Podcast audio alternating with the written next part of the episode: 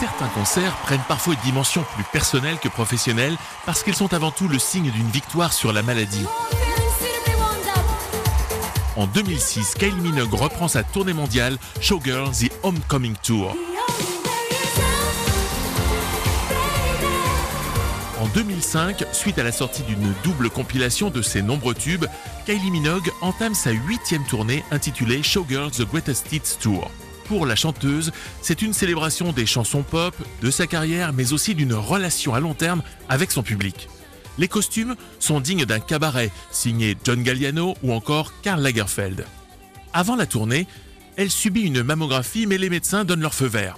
C'est quelques temps plus tard, après qu'une grosseur soit apparue sur sa poitrine, que le diagnostic est implacable et qu'elle doit interrompre la série de concerts pour suivre un traitement.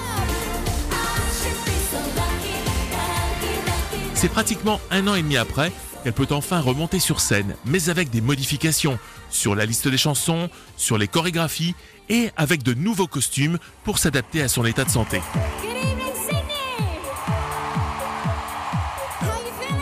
Cette reprise de tournée est rebaptisée Showgirl The Homecoming Tour et débute en Australie sa terre natale. C'est lors du deuxième soir, le 12 novembre 2006, que le concert est capté à Sydney.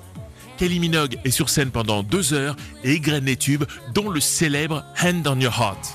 La ferveur du public salue sa venue autant que son courage et cela fait de ce concert un moment absolument live, riche en émotions et porteur d'espoir.